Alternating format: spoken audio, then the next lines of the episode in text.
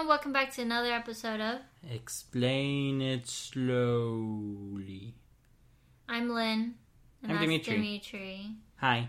I started this thing where I'm gonna just like introduce my name. I don't know if that really matters, but I'm Dimitri. Nice to meet you. as you I'm, wave, I'm waving hand- into the nothingness. Can you hear my wave, everyone? Anyway, um, I mean, once we get big, we don't introduce our, ourselves, right? But we're not there yet. But we'd still have to introduce ourselves, otherwise people are like, "Whose Who voice they?" is that?" I know. That's always like, the I thing mean, with like podcasts. we we listen to like the Skeptics Guide to the Universe. Like they introduce themselves for ten years straight now. Every episode, they introduce themselves. So I figure that's the least we should do. I thought you were gonna follow up with, that, and I still get them confused. And I, I do get them confused as well. Well, I was gonna say it's three brothers, so the- no, there's only two brothers, No, there's- and then there's a friend. there's three brothers, like, a friend, and and Kara and Kara Santa Santa Maria. Maria. We know her Who's the name new, who's the newbie for Who's the the past newbie? eight, ten years, I think. for the past eight years. yeah, she's been on for quite a while. Anyway. Anyways, If you like us, you should you'll probably like them as well. So listen to them. It's Skeptic's Guide to the Universe. Mm. Awesome. cool plug. Cool plug. Anyways, thanks for listening. everyone. uh oh, I got a question for you. oh yeah, is that how the show works? It, it is how the show works. Um so the question is is it better to have more choice or less? So that's a very interesting question. it's very general. yeah. Um. So I'll use I'll use the example of supermarkets because I think this like exemplifies this the best. Um. And then I can give a few other analogies towards the end to like really stamp it in of what I think.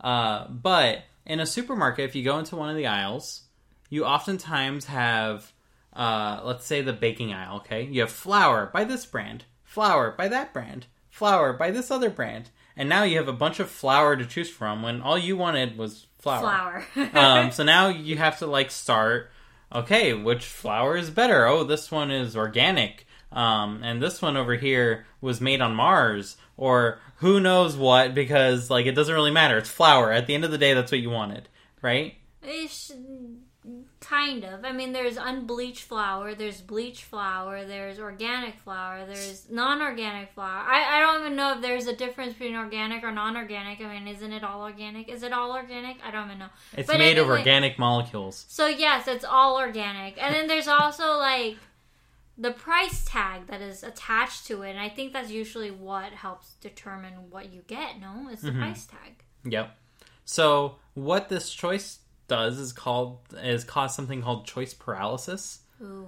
Um, because you like I'm sure an- anyone has felt this. You really don't know which one to go for. You need to start. oh, so like- you're paralyzed from those choices. yeah, you you now have like a mental overload to like really start thinking. And a lot of people argue, well, choice is good for the economy because now you have different uh, brands like competing for each, like the customer's So attention it's and not so a on. and so monopoly. Yeah, so it's not a monopoly. So choice is perhaps good in that scenario, but from your point of view, like might not be the thing that you care about really right now because all you wanted at the end of the day was flour to make your banana bread, Mm-hmm. right? Um, so uh, the alternative to that is you go to a store and you need flour, and there's a row of boxes of the same exact flour, and you grab one and you move on, right? Um, now, this is po- potentially best exemplified if uh, you've ever been to a Trader Joe's. Um, Are they only in Southern California or are they I everywhere? I think they're like a little bit more everywhere in the United States nowadays.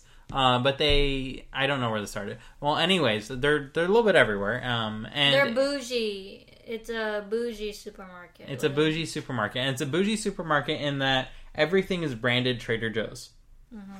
So they have a Trader Joe's branded cookies, Trader Joe's branded uh, frozen uh, like s- Pizza. pizzas and uh, orange chicken and all that. Um, so it's all Trader Joe's branded. Um, and what that means is you only end up having one of everything, right? You want uh, orange chicken thing. There's only one orange chicken thing. Uh, you want uh, Thai dumplings. There's only one thing of Thai dumplings. Uh, you want flour. There's only one thing of flour.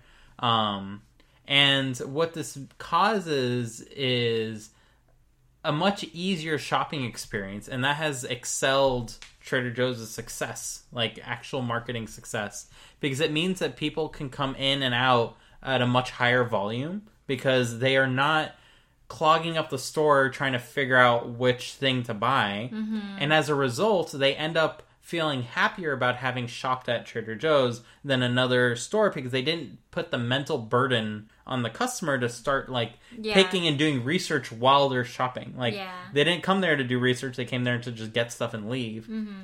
Which means one, Trader Joe's gets more customer throughput in their store, and two, they get a charge higher, anyways, because there's nothing to compare stuff against. Yeah.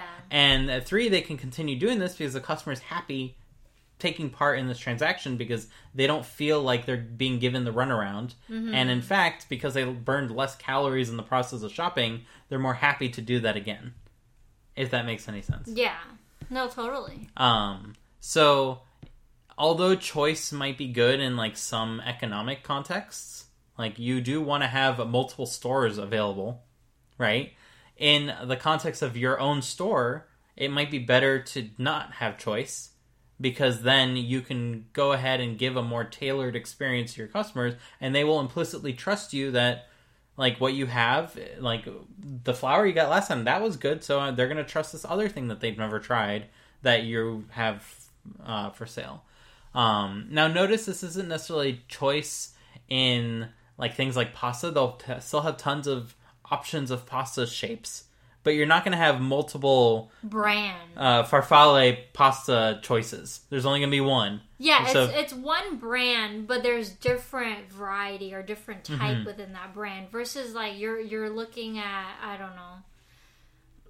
You're like you said pasta. You go to Ralph's. I mean, there's the same pasta, but you Mm-hmm. from have three different brands You have three different brand, and they're all three different price ranges that you have to choose from. Mm-hmm. You know, in the end, of course, you're gonna just go for the cheapest one. But it's like the fact that you have to then spend a little bit of extra time deciding which one is better and which one is not. It's because at the end of the day, Trader Joe's made the choice for their customers, Yeah. and they said this is the one we want to put on our shelf. It's not the cheapest, it's not necessarily the most expensive, uh, and we're going to charge this for it. And the customer might say, "Hey, this pasta is way more expensive than at Ralph's."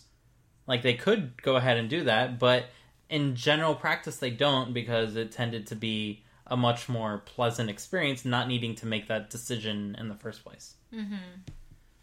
Um, yeah, small fact uh, Target is notorious for having lots of choice. Um, and they also mess with you because uh, at Target, you should always be careful and calculate like which thing is cheaper, the smaller thing and the bigger thing. It's not always the bigger thing that's cheaper per unit count. yeah, Like you do have to do the calculations because it, it can not necessarily match up. Um, and which is which is really annoying because like when you go to the store, like you say, you don't want to spend ten hours in that one aisle just figuring out. I mean, like for us, but like, that's what we end up doing to save what five cents. exactly. But because but we feel like we out.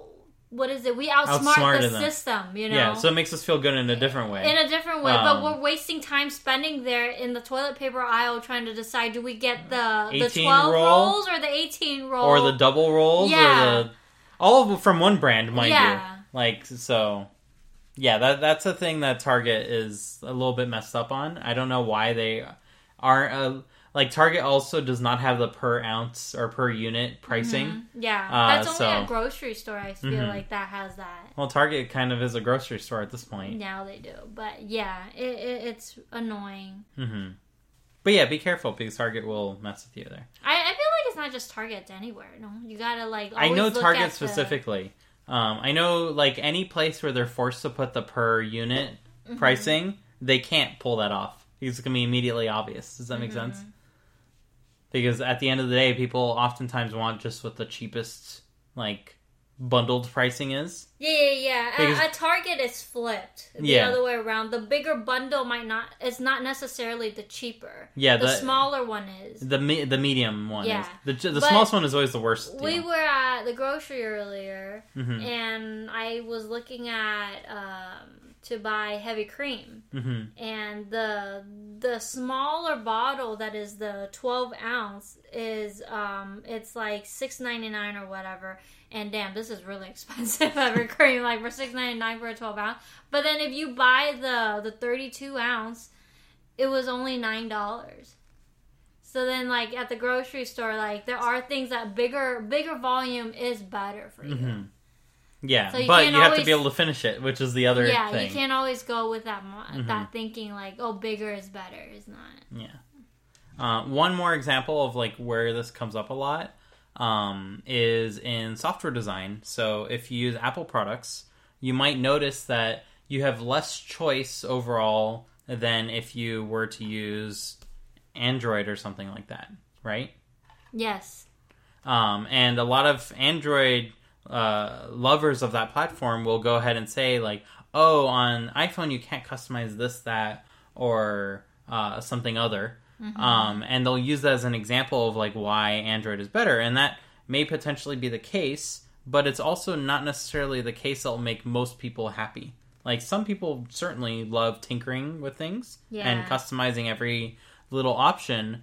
Um, but a lot of people will find will get burnout just from doing that and will not necessarily want to continue doing that over the long run. Mm-hmm. Um, so that's where Apple has kind of monopolized the thinking of less choice is better because then the user does not need to necessarily think about like all the different choices that are available to them and therefore there's a simpler experience as a result of that. Mm-hmm. So this might manifest as less features, it might manifest as less customizability, um, and that's not for everyone, certainly. Uh, but at least from my personal experience, I can say that although I loved customizing things like when I was younger, I almost dread it nowadays because anytime you get a new device or something, it doesn't necessarily carry over. And if you have to re-customize it, then it's like forget about it. That's a waste of my time. So I just don't customize anymore. I, I totally feel you on that too. Like, for instance, the amount of times I've needed to reorganize my home screen because, like, an update messed with it or moving to a new phone, like, nothing was where I had it last. yeah. Like, I lasted maybe up until iOS 5, like, actually organizing it um, when the taller, like, iPhones first came out. Mhm. Uh, and then I stopped because I couldn't I couldn't keep up with that anymore. Yeah, I mean, like even in the what is it? When did it start? iOS 15. That like it doesn't even matter how you organize it anymore. They the Oh, yeah, phone the app just catalog.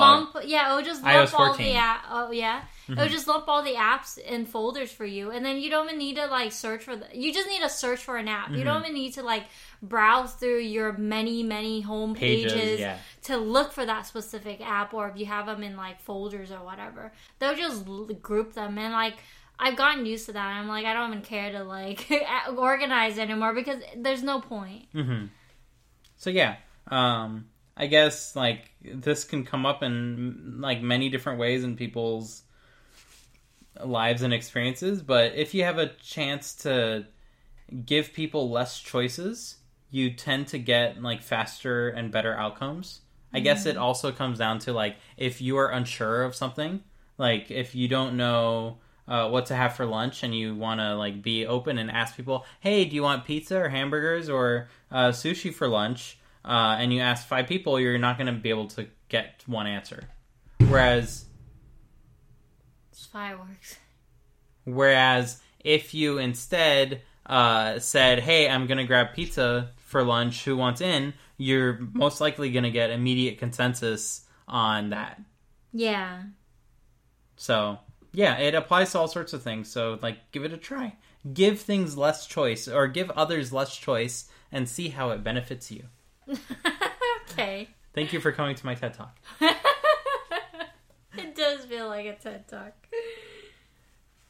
But of course, this this idea doesn't always work for everybody. I mean, like not everybody goes to Trader Joe's because there's limited options. People would prefer something else, you know. And not everybody can afford to go to Trader Joe's because it is a lot more expensive. Or Gelson is much pricier hmm because there's less choices. There's no competition, so everything is Whatever they set the whatever they set the prices. I mean, like a jar of pasta sauce at Gelson is nine dollars. Mhm. You can get a jar of, of pasta sauce at Rouse for like two bucks. But then it's also the quality you're looking at too. You know, a two dollar bar. Like I, I can attest to this. Like Gelson's pasta sauce, nine dollars. It really is worth it compared to like the two dollars that we always get. You know, hmm but it, not everybody can afford not having choices. Yeah. No, definitely. And uh, it's it certainly depends on the store that you're going to as well. Like case in point, if you want cheap meat, go to an American supermarket. You're going to be able to get very cheap meat and you're going to overspend on veggies as a Yeah. result to balance that out because they're going to attract you with the meat and they're going to overcharge you on the veggies which you're going to feel guilty about so you're going to buy veggies and therefore they're going to make up their profits. However, if you go to an Asian supermarket, you're going to have the complete opposite where you have very cheap veggies, like And very more- cheap. And more variety too. Mhm. Yeah, like things that just don't exist in American supermarkets. Yeah. But the meat is going to be much more expensive. Mm-hmm. Um, uh, not that much more expensive. but it is going to be more expensive. it's not more expensive because if you go to an Asian rush, an Asian supermarket, it's not really expensive. It's just you don't have a as high of a quality in terms of meat that you would expect at an American supermarket. Like there's no such thing as ribeye or like or New York steak or like the really good wagyu or marble meat at an Asian market. Everything is just standard, you know. So it's not really more expensive. It's just you're getting roughly the same price, but it's less. The quality is not as rich hmm as a, an an American. I notice, but meat is not that expensive. An Asian market, I honestly have to say, like, it's probably the cheapest if you want to get stuff for anything. hmm You know, so. soda is expensive. I feel like Ralph's is the only place that sells cheap soda. hmm Everybody else is so expensive. Yeah. So, like, uh, that was just an example, but different stores have like their different their specialties. thing, yeah. uh, because they make it up in other ways. So they Mhm. attract you based on what they think you're going to be buying the most of. Uh, like milk is very oftentimes like a loss for a lot of supermarkets because they know on your way to get milk you're going to buy this, this, and this Mhm. as well. Yeah. So no one just goes for milk, Interesting. which is true. Like we went to the supermarket for milk, and what did we, just did. buy? Pff, I don't know. It's mainly you. You bought a bunch of like junk. I all I did was picked out a watermelon for myself, and the rest was you. I, I, I realize now. Guilty as charged. yeah, I, I'm more of a vegetable person, so you're a meat person. she says as she picked out her watermelon. Watermelon is healthy. It's like vegetable fruit. I eat fruit and vegetables a lot. Okay. Let's just say that. Okay. Thanks for listening. Bye, everyone. Bye.